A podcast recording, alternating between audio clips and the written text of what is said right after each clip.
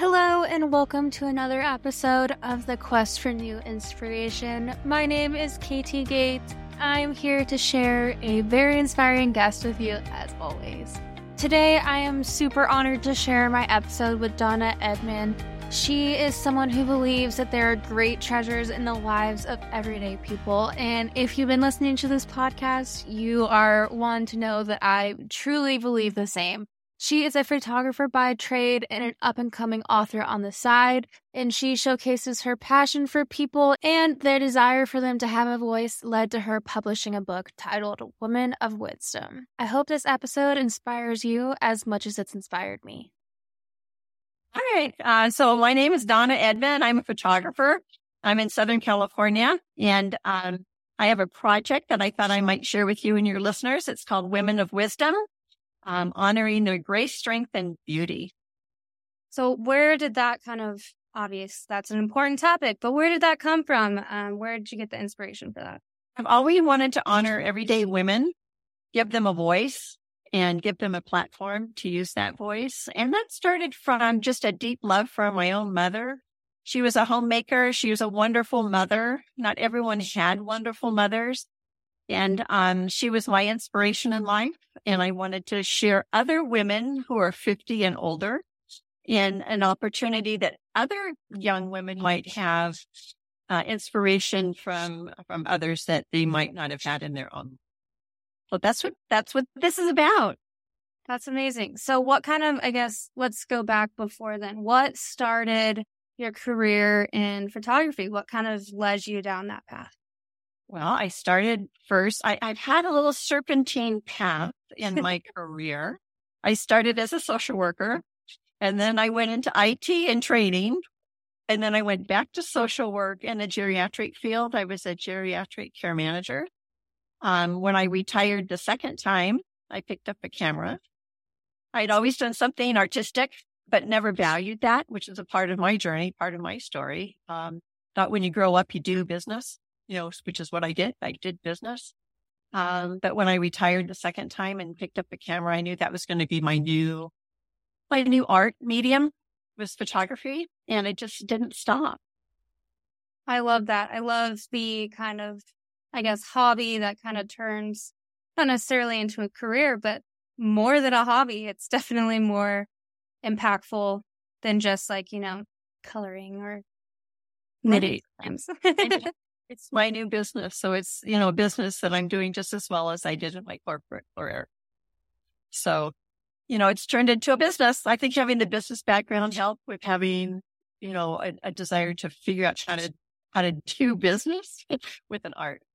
Right. So one thing that I thought was interesting is you mentioned going back into working the second time. What that mindset with retirement and all of that, how did you decide? You're I want to go back and work again.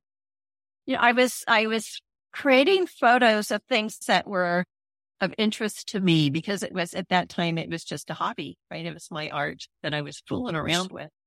And people had kept saying, well, can you create a headshot for me? I'm going, well, I can, but I don't know what I'm doing. So I won't charge you. Let's about. And they kept referring people who referred people who referred people. So I had this business that fell in my lap. And I thought, well, maybe I should go and figure out what I'm actually doing. So there's the photography school here in LA that I attended for 2 years just to study portraiture. So then I had the business background and I now have the skills, the technique to use the art, for others as well as for myself. That's amazing. What's one piece of advice that you could share for somebody that's in that midst of transitioning into their new career? I would say, figure out what your passion is. I knew that my passion was art, but I didn't pursue it, right? And so now I can say to others who ask me the question, how do you advise artists, right? Maybe that's someone similar to what your question is, we do art for others and we do art for ourselves. So in any business or anything that you want to do that's a passion, you do it for yourself or do it for others or do it for both. So I still do personal projects, which is what this book became. You know, that was my personal project. I wasn't expecting to make any income from that. And I have my bread and butter, you know, from other, my portrait work in general. So if you want to do art for yourself or a business for yourself, that's wonderful. If you want to get paid for it, you have to think, how can I do this for someone else? And then what would that look like? So then that would be studying some type of marketing business, you know, have a consultant, maybe hire a consultant that can help you learn those things.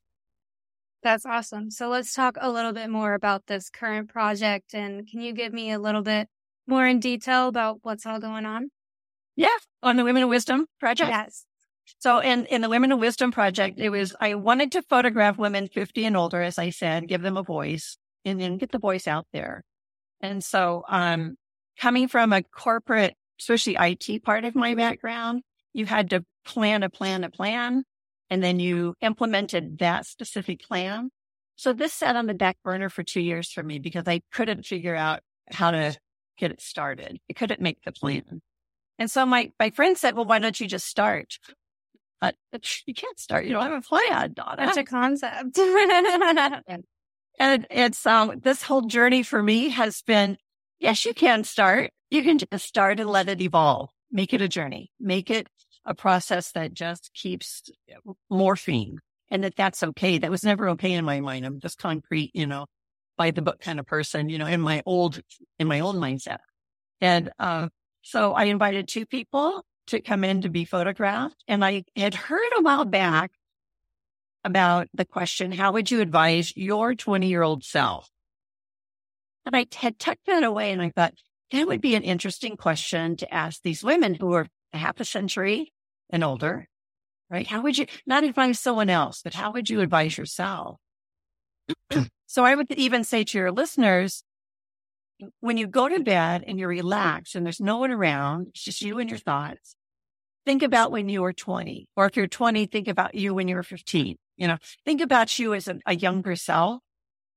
And now that you're at your age, how would you go back and advise that younger person? And the wisdom that came out of that from these women was so inspiring. And then, so with that question, when I'm photographing people, I'm kind of jumping all over the place. When I'm photographing people, I have a conversation with them. It's not come in, let me pose you, let me like you, and then you're on your way. You know, it's a process of me getting to know you, building a relationship with you. Likewise, you know, with me. And I think that's that social worker background. And so, people would just tell me the most interesting stories when I'm in the studio with them. And I thought, well, let's go back and ask people to write their stories. So the book ended up being a studio portrait, of authentic portrait, not one that's glammed up, not, you know, it's just you as you are and in you in a joyful state because it's fun. I think it's fun to photograph. So it's helping people just relax and, you know, and be themselves, you know, and just happen to have a camera there. So it's the portrait, authentic portrait. It's advice to their 20-year-old self. And then it's their story, however they want to tell their story in as many words as they want to use. So some people wrote a paragraph. Some people wrote pages. That's awesome. And so when I was putting the book together, I thought, oh, maybe I should just have, because it's that concrete mind that I have. Well, it should be a portrait, and on the other side, it should be all their text. And then you turn the page and it's the next person, right? And I thought, why am I editing their words? It's their voice. Right? We write in our own voice. So the book ended up being advice to themselves and then whatever they wanted to write, you know, about their life. And the whole package of this thing was just, it was just a bundle of inspiration for all ages. You know, family, not just peers, right? I love that. And that's one of my favorite questions with this podcast is asking just like, what would you give your younger self advice? I'm so excited to talk to you today. And so I'm so excited. It's seriously the perfect little match. Yeah. It's a great question, isn't it? So can I put that question to you? What would you tell your 20-year-old self? I would say, don't strive for perfection. And I would say experience life joyfully and just relax. Things will work out. I don't have to be in control and drive everything myself. It'll be a little more relaxed. Let things just sort of flow a little bit more. But mostly not be the perfectionist, because my dad had said when I was young, he made this phrase that stuck in my mind. If you can't do it right, don't do it at all. And what I think he meant by that was do your best. You know, he wasn't, you know, he meant well.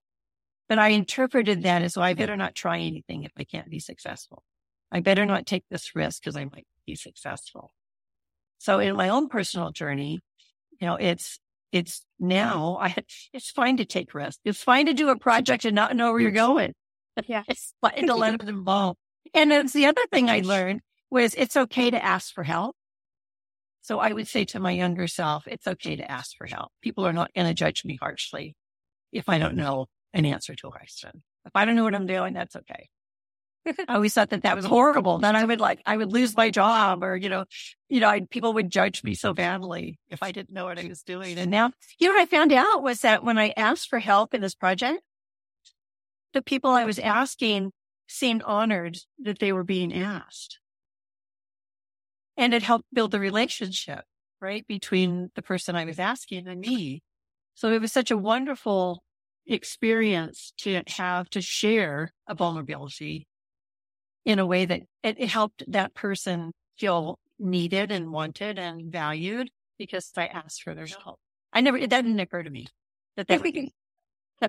No, yes, I completely agree. The same with this podcast. Not only has this been a complete journey of now only almost 4 years, but just of getting to know all these amazing people and getting to share their journey. And I completely relate.